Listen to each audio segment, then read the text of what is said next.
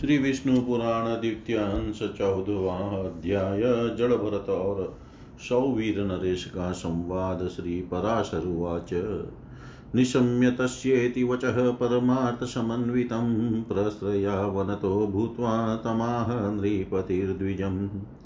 राजोवाच। भगवन्य त्वया प्रोक्तं परमार्थमयवच श्रुते तस्मिन् मनसो मम वृत्तय। एतद्विवेकविज्ञानं यदशेषे जन्तुषु भवतदर्शितं विप्र तत्परं प्रकृतेर्महत्। नाहं भग्नामि शिबिकां शिबिका न वमयि स्थितम्। शरीरमन्यदस्मतो येनेयं शिबिकाधृता नाहं वामि शिबिकां शिबिका न मही स्थिता शरीरमन्यदस्मितो येनेयं शिबिकाधृता गुणप्रवृत्त्या भूतानां प्रवृत्तिः कर्मचोदिता प्रवर्तन्ते गुणाहृते किं ममेति त्वयोदितम्। एतस्मिन् परमार्थज्ञ मम श्रोत्रपथं गते मनोविह्वलतामेति परमार्थार्थितां गतम्। पूर्वमेव महाभागं कपिल सीमहं द्विज प्रष्टुमभ्य द्यतो गत्वा श्रेय किं त्वत्र संसमे तदन्तरे च भवता यदेतवाक्यमिरितम तेनेव परमार्थार्थं त्वयि चेत प्रधावति कपिलश्रीर्भगवत सर्वभूतस्य वै द्विज विष्णोरंशो जगन्मोहनाशायो विमु पागत स एव भगवानुनम् अस्माकं हितकाम्यया प्रत्यक्षतामत्र गतो यते तद्भवतोच्यते।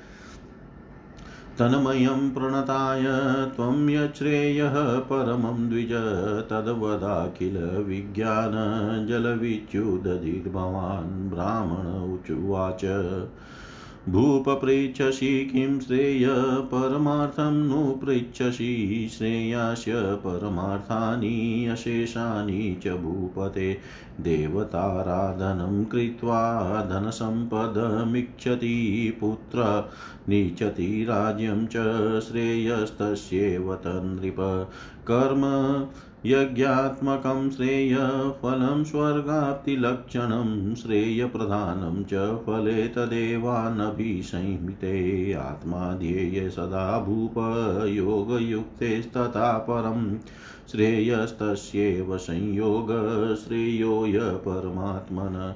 श्रेयाश्वे शिष्येवमनेकानि शतशोऽतसहस्रश सन्त्यन्त्र परमार्थस्तु न त्वेते श्रूयता च मे। श्रेयास्येव मनेकानि शतशोऽतसहस्रश सन्त्यत्र परमार्थस्तु न त्वेते श्रूयतां च मे धर्माय त्यज्यते किन्नु परमार्थो धनं यदि व्ययश्च क्रियते कस्मात् कामप्राप्त्यो उपलक्षणपुत्रश्चेत् परमार्थ स्यात्सोऽप्यन्यस्य नरेश्वर परमार्थभूतसोऽन्यस्य परमार्थो हि तत्पिता।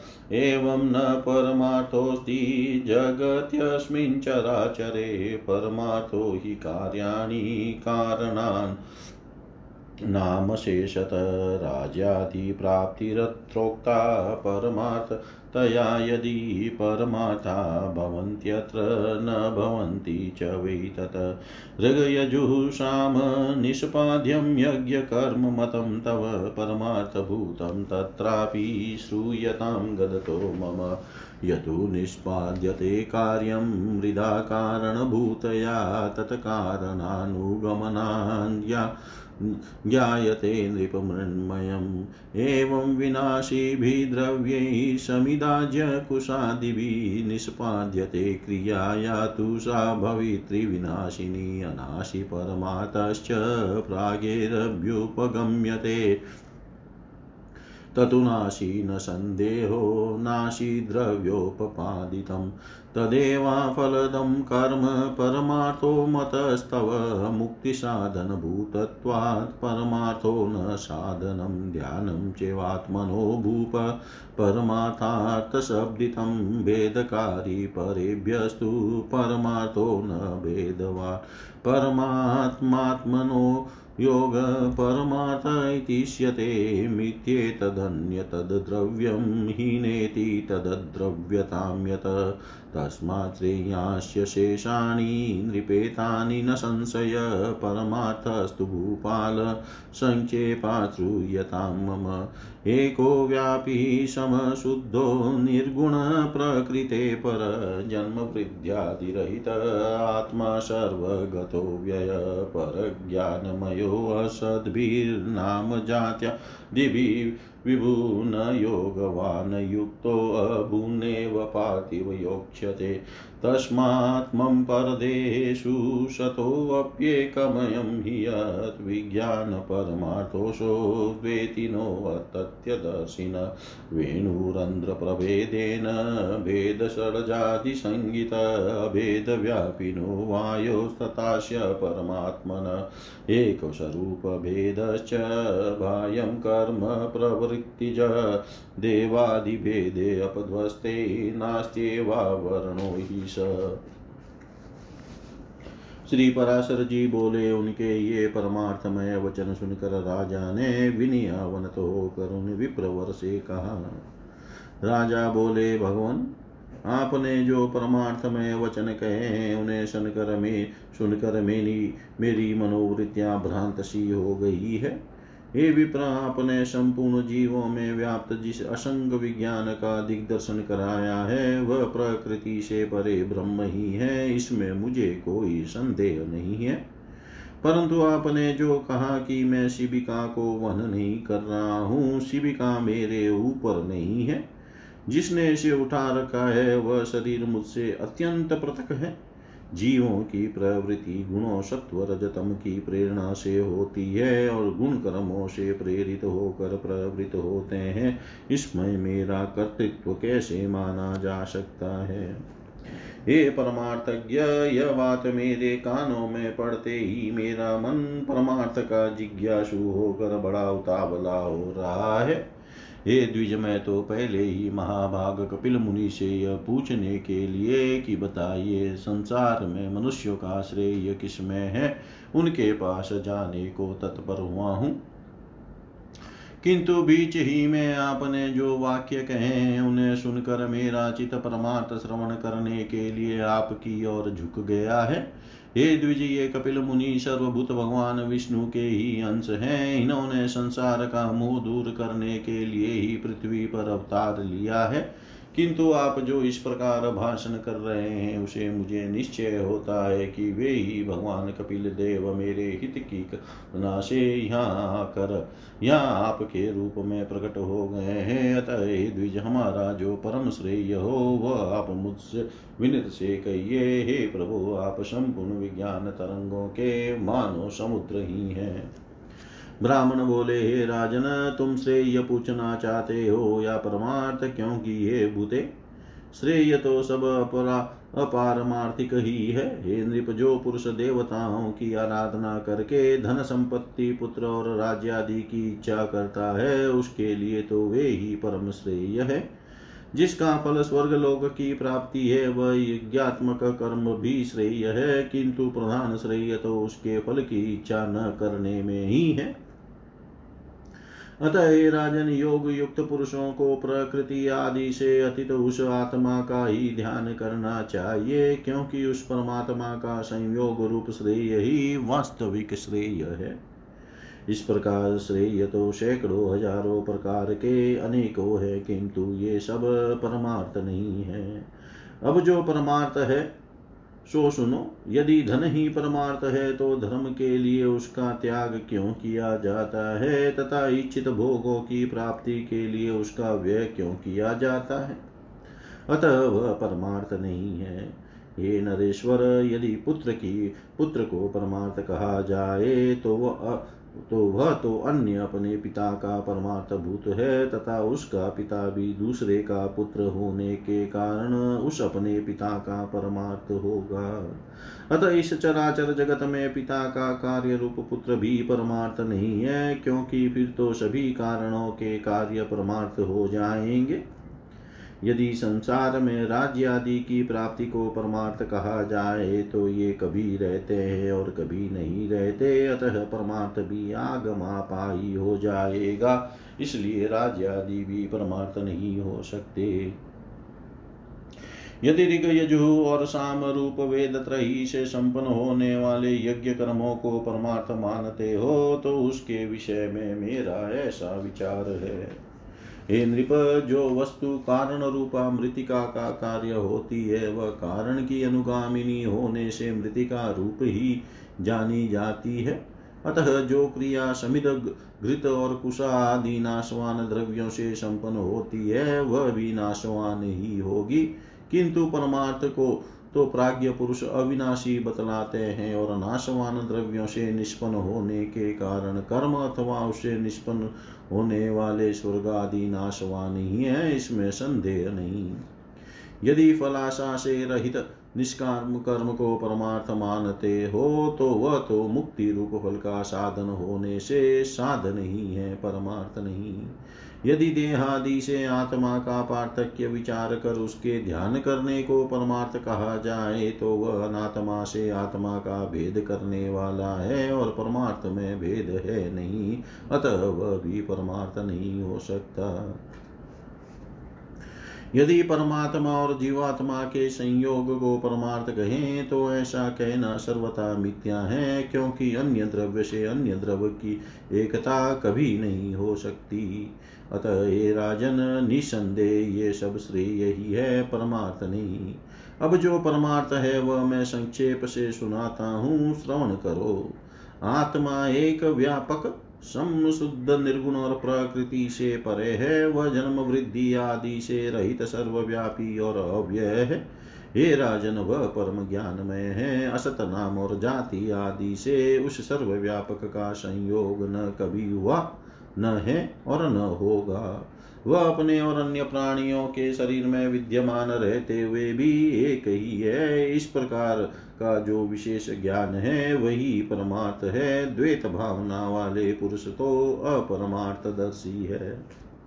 जिस प्रकार अभिन्न भाव से व्याप्त एक ही वायु के, बांसुरी के चित्रों के भेद से षडज आदि भेद होते हैं, उसी प्रकार शरीर आदि उपाधियों के कारण एक ही परमात्मा के देवता मनुष्य आदि अनेक भेद प्रतीत होते हैं। एक रूप आत्मा के जो नाना भेद है, वे बाह्यम देहादि की कर्म प्रवृत्ति के कारण ही हुए हैं। देवादि शरीरों के भेद का निराकरण हो जाने पर वह नहीं रहता, उसकी स्थिति तो अविद्या के आवरण तक ही है। इति श्रीविष्णुपुराणे द्वितीयांशे चतुर्थोऽध्याय सर्वं श्रीशां सदाशिवार्पणम् अस्तु। ॐ विष्णवे नम, ॐ विष्णवे नम, ॐ विष्णवे नम। श्रीविष्णुपुराण द्वितीयांश पंद्रहवा अध्याय ऋभु का निधाग को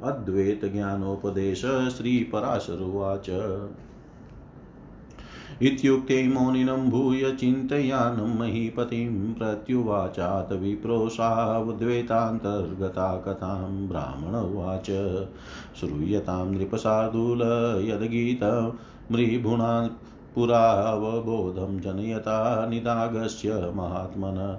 ऋभुनामा भवतपुत्रो भ्रमणपरमेष्टिन विज्ञातत्वसद्भावो निसर्गादेव भूपते, तस्य शिष्यो निरागोऽभूतपूलस्त्य तनय पुरा प्रादादशैष विज्ञानं स तस्मै परया मुदा।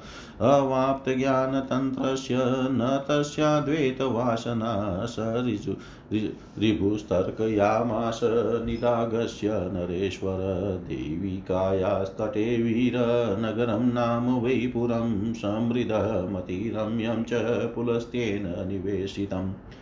रम्योपवनपर्यन्ते स तस्मिन् पार्थिवोत्तम निदागो नाम योग्यज्ञ रिभुशिष्यो वसत्पुरा दिव्ये वर्षसहस्रे तु समतीते अस्य तत्पुरं जगाम स रिभुशिष्यं निदागम् अवलोकक।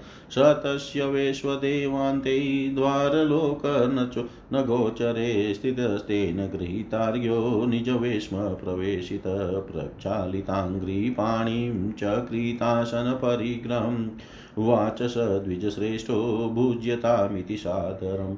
ऋभुरुवाच भो विप्रवर्य भोक्तव्यं यदन भवतो गृहे तत्कथ्यतां कदनेषु न प्रीति सततं। मम निदागुवाच शक्तु यावकवाट्या नाम पानां च मे गृहे यद्रोचते द्विजश्रेष्ठ तत्त्वं भुक् च वयते चया या ऋभुरुवाच कदनानि द्विजेतानि मृष्णमन्नं प्रयच्छ मे संयावपायसादीनि द्रप्सफणितन्तवन् तवन्ति च निदागुवाच एहे शालिनी मदगेः यत्किञ्चिदतिशोभनं भक्ष्योपसादनं मृष्टं तेनाशानं प्रसादय। ब्राह्मणोवाच इत्युक्ता तेन सा पत्नी मृष्टमन्नं द्विजस्य यत्प्रसादितवती तद्वै भर्तुवचन गौरवा तं भुक्तवन्तमिच्छान्तो मृष्टमन्नं महामुनि निधाग प्राभुपाल प्रसर्यावनत स्थित निधागुवाच। अपि ते परमा तृप्तिरुत्पन्ना तुष्टिरेव च। अपि ते मानसं स्वस्थमाहारेण कृतं द्विज। क्व निवासो भवान् विप्र, क्व च गन्तुं समुद्यत। आगम्यते च भवता यतस्तच द्विजोच्यता। ऋभुर्वाच क्षुदस्य तस्य भुक्तेने तृप्तिब्राह्मण जायते। न मे क्षुणा भवतृप्ति कस्मान् माँ परिपृच्छसि। भग्निना पातिवे धातो क्षपितेक्षुतसमुद्भव भवत्यम्बसि क्षीणे नीनां त्रिडति जायते। क्षुतृष्णे देहधर्मार्के न ममेते यतो द्विज, ततः च्युतसम्भवा भावा तृप्तिरस्यतेव मे सदा।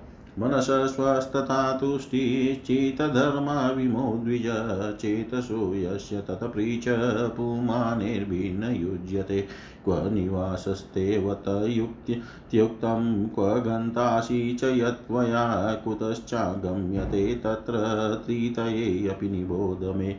पुमान् सर्वगतो व्यापी आकाशवदयं यत् कुतः कुत्र क्व गन्तासीत्येतदप्यतत्वत्कथम् सोऽहं गन्ता न चागन्तानेकदेशनिकेतन त्वं चान्येचन च न त्वं च नान्येनेवामप्यहम् मृष्टं न मृष्टमप्येषा जिज्ञासा मे कृता तव, किं वक्ष्यसीति तत्रापि श्रूयतां द्विजशतं किमस्वादवतः मा किमस्वादवत वा मृष्टं भुञ्जतोऽस्ति द्विजोतममृष्टमेव यदा मृष्टं तदेवोद्वेगकारकम् अमृष्टं जायते, मृष्टं मृष्टादुद्विजते जन।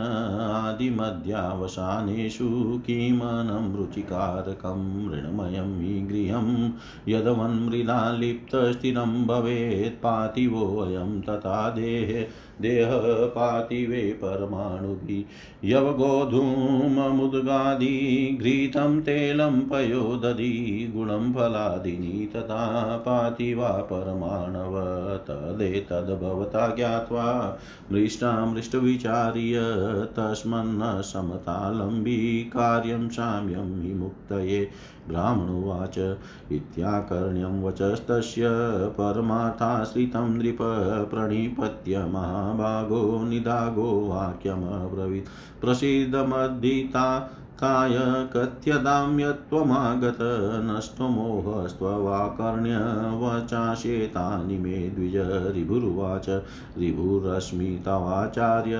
प्रज्ञादानाय ते द्विज यागतोऽहं यास्यामि परमात्स्त्वबोधित एवमेकमिदं विधि न भेदि सकलं जगत् वासुदेवाभिधेयस्य स्वरूपं परमात्मन।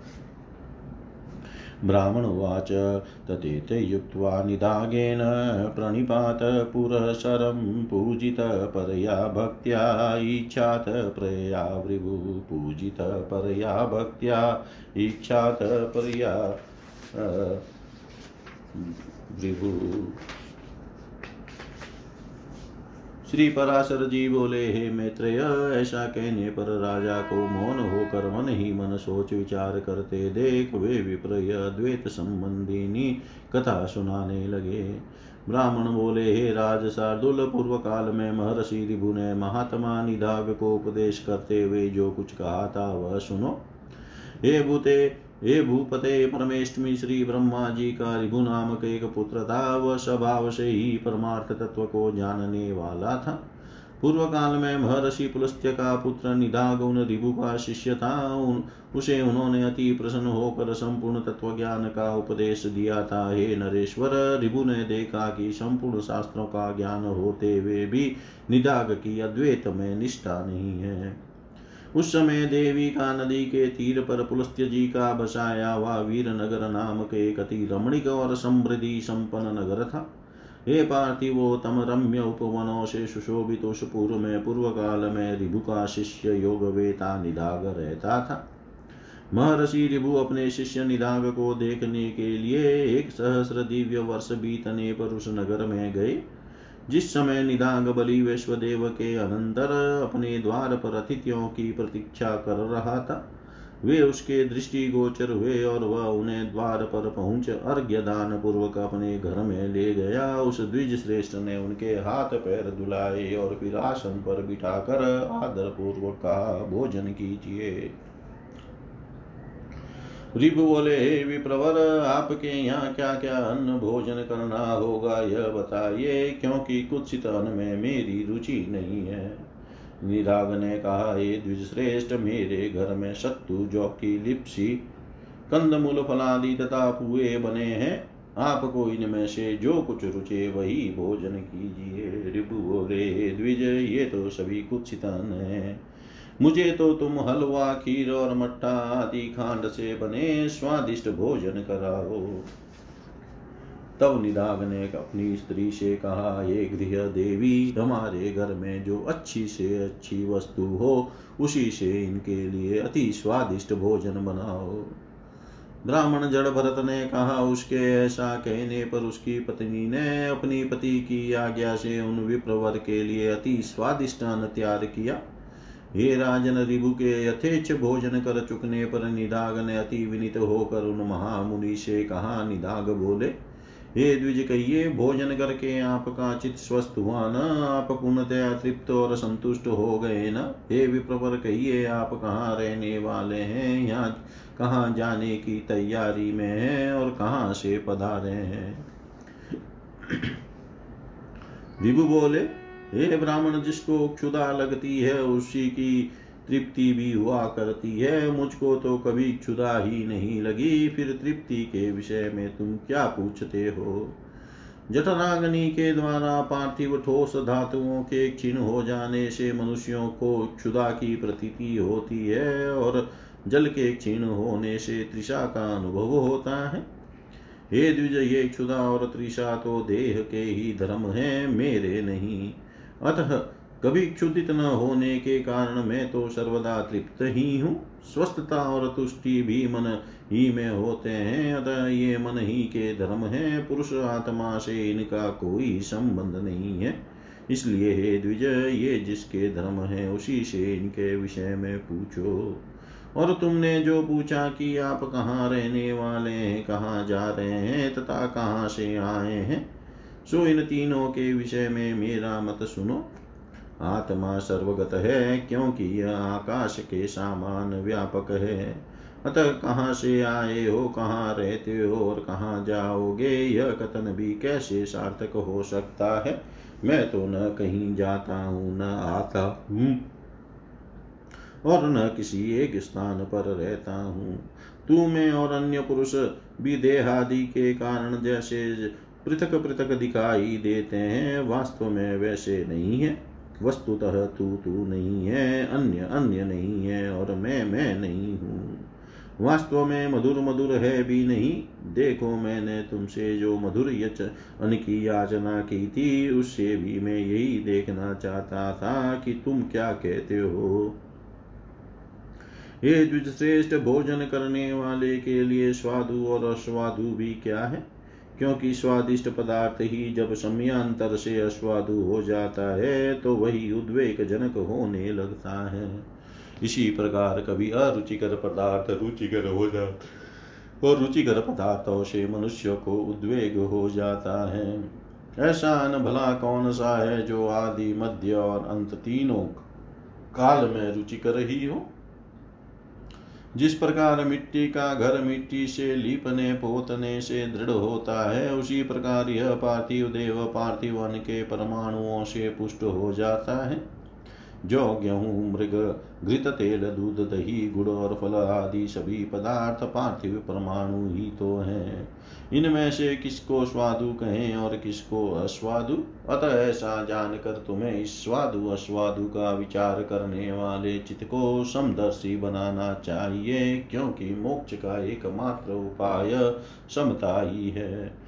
ब्राह्मण बोले, राजन, उनके ऐसे परमार्थमय वचन सुनकर महाभाग निदाग ने उन्हें प्रणाम करके कहा, प्रभु, आप प्रसन्न हो ये कृपा बतलाइए, मेरे कल्याण की कामना से आए हुए आप कौन है?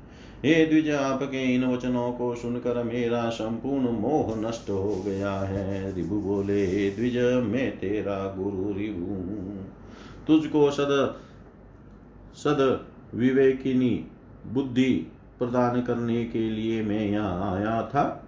अब मैं जाता हूँ, जो कुछ परमार्थ है वह मैंने तुझसे कह ही दिया है। इस परमार्थ तत्व का विचार करते हुए तू इस संपूर्ण जगत को एक वासुदेव परमात्मा ही का स्वरूप जान। इसमें भेदभाव बिल्कुल नहीं है। ब्राह्मण बोले, तदनंतर निदाग ने बहुत अच्छा कर उन्हें प्रणाम किया और फिर उससे परम भक्ति पूर्वक पूजित हो, ऋभु स्वेच्छानुसार चले गए। इति श्रीविष्णुपुराणे द्वितीयांशे पञ्चदशोऽध्याय सर्वं श्रीशां सदाशिवार्पणम् अस्तु ॐ विष्णवे नम ॐ विष्णवे नम ॐ विष्णवे नमः। श्री विष्णु पुराण द्वितीय अंश सोलहवा अध्याय की आज्ञा से निदाग का अपने घर को लौटना ब्राह्मणोवाच रिभुवत्सहस्ते तु समतीते नरेश्वर निदागज्ञानदानाय तदेव नगरं ययो। नगरस्य बहिषोऽनिदाघं ददृशे मुनि महाबलपरिवारे पुरं विशति पार्थिवे।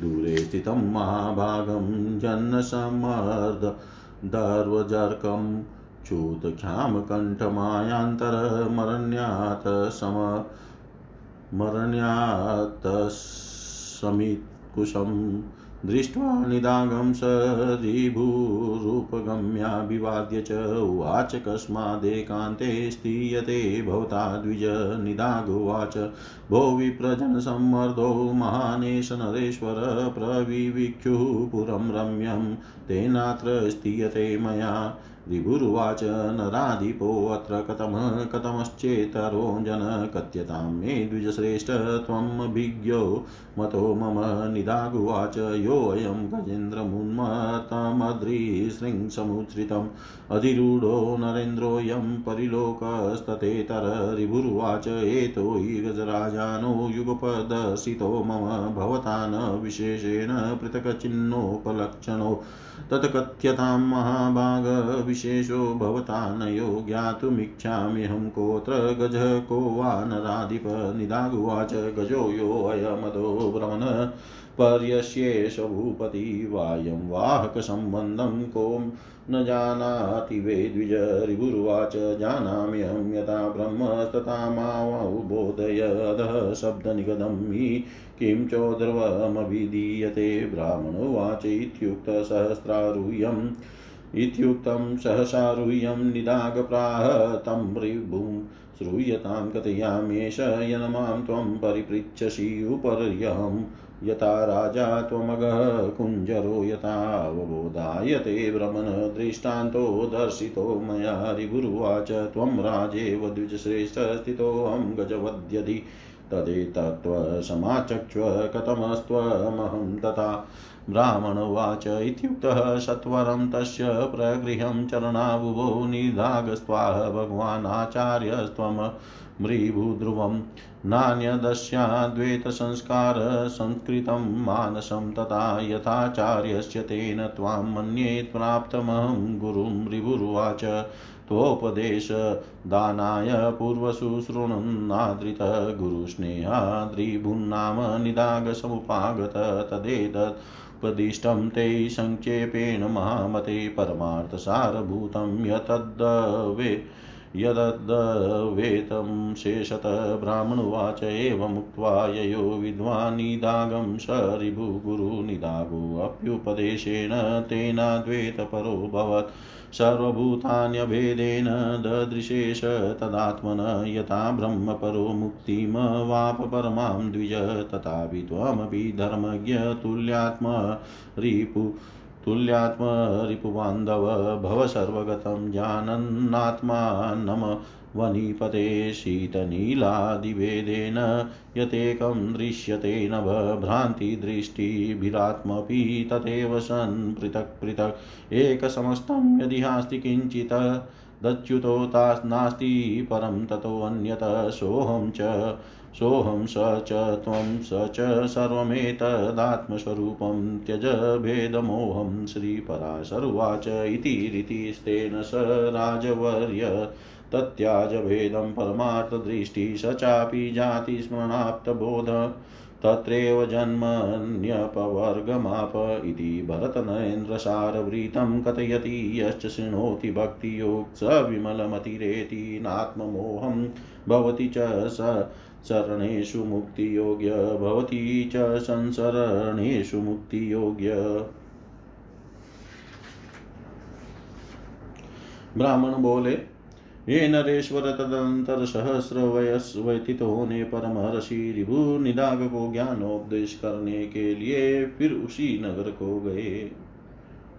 वहाँ पहुँचने पर उन्होंने देखा कि वहाँ का राजा बहुत सी सेना आदि के साथ बड़ी धूमधाम से नगर में प्रवेश कर रहा है और वन से कुशा तथा समित लेकर आया हुआ महाभाग निदाग जन समूह से हटकर भूखा प्यासा दूर खड़ा है।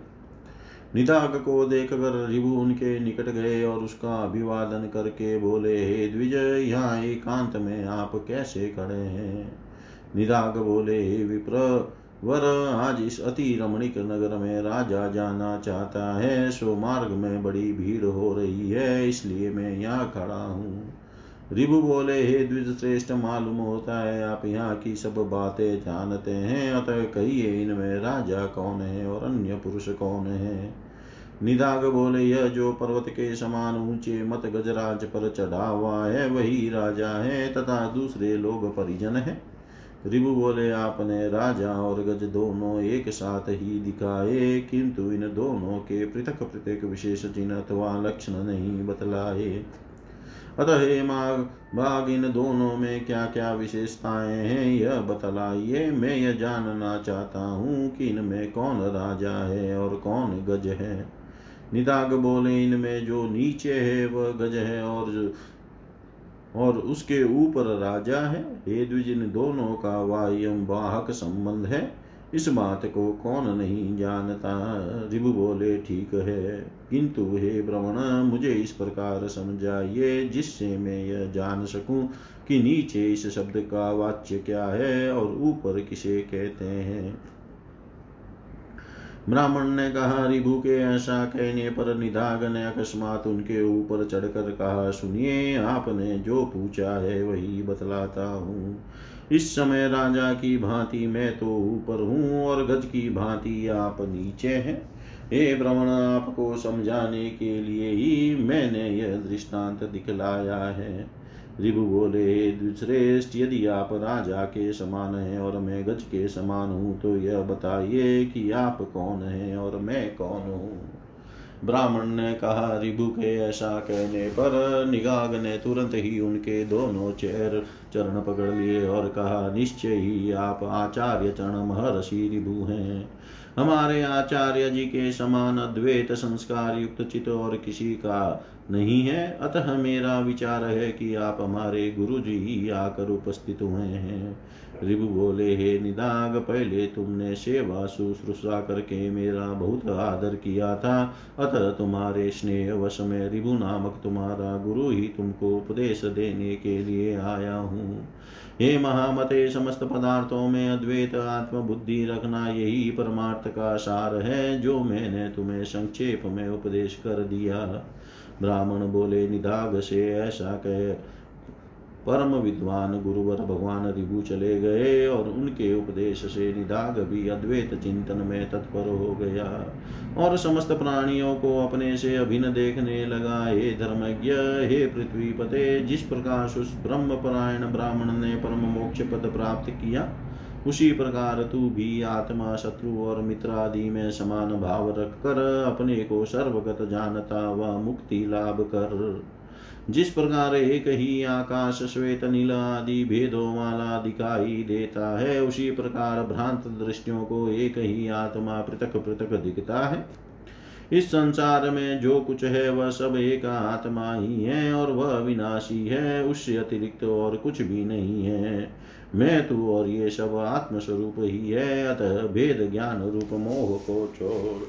श्री पराशर जी बोले उनके ऐसा कहने पर सौविद राज ने परमार्थ दृष्टि का आश्रय लेकर भेद बुद्धि को छोड़ दिया और वे जाति स्मर ब्राह्मण श्रेष्ठ भी बोध युक्त होने से उसी जन्म में मुक्त हो गए। इस प्रकार महाराज भरत के इतिहास के इस सारभूत वृतांत को जो पुरुष भक्ति पूर्वक कहता या सुनता है, उसकी बुद्धि निर्मल हो जाती है। उसे कभी आत्मविस्मृति नहीं होती और वह जन्म जन्मांतर में मुक्ति की योग्यता प्राप्त कर लेता है। इति श्रीविष्णुपुराणे द्वितीयांशे षोडशोऽध्याय सर्वं श्रीशां सदाशिवार्पणम् अस्तु। ॐ विष्णवे नम, ॐ विष्णवे नम, ॐ विष्णवे नम। इति श्रीपराशरमुनिविरचिते श्रीविष्णुपर त्वनिर्णायके श्रीमती विष्णुमहापुराणे द्वितीयोवंश समाप्तः। ॐ पूर्णमद, पूर्णमिदं, पूर्णात्, पूर्णमुदच्यते, पूर्णस्य, पूर्णमादाय, पूर्णमेवावशिष्यते। ॐ शान्ति शान्ति शान्ति।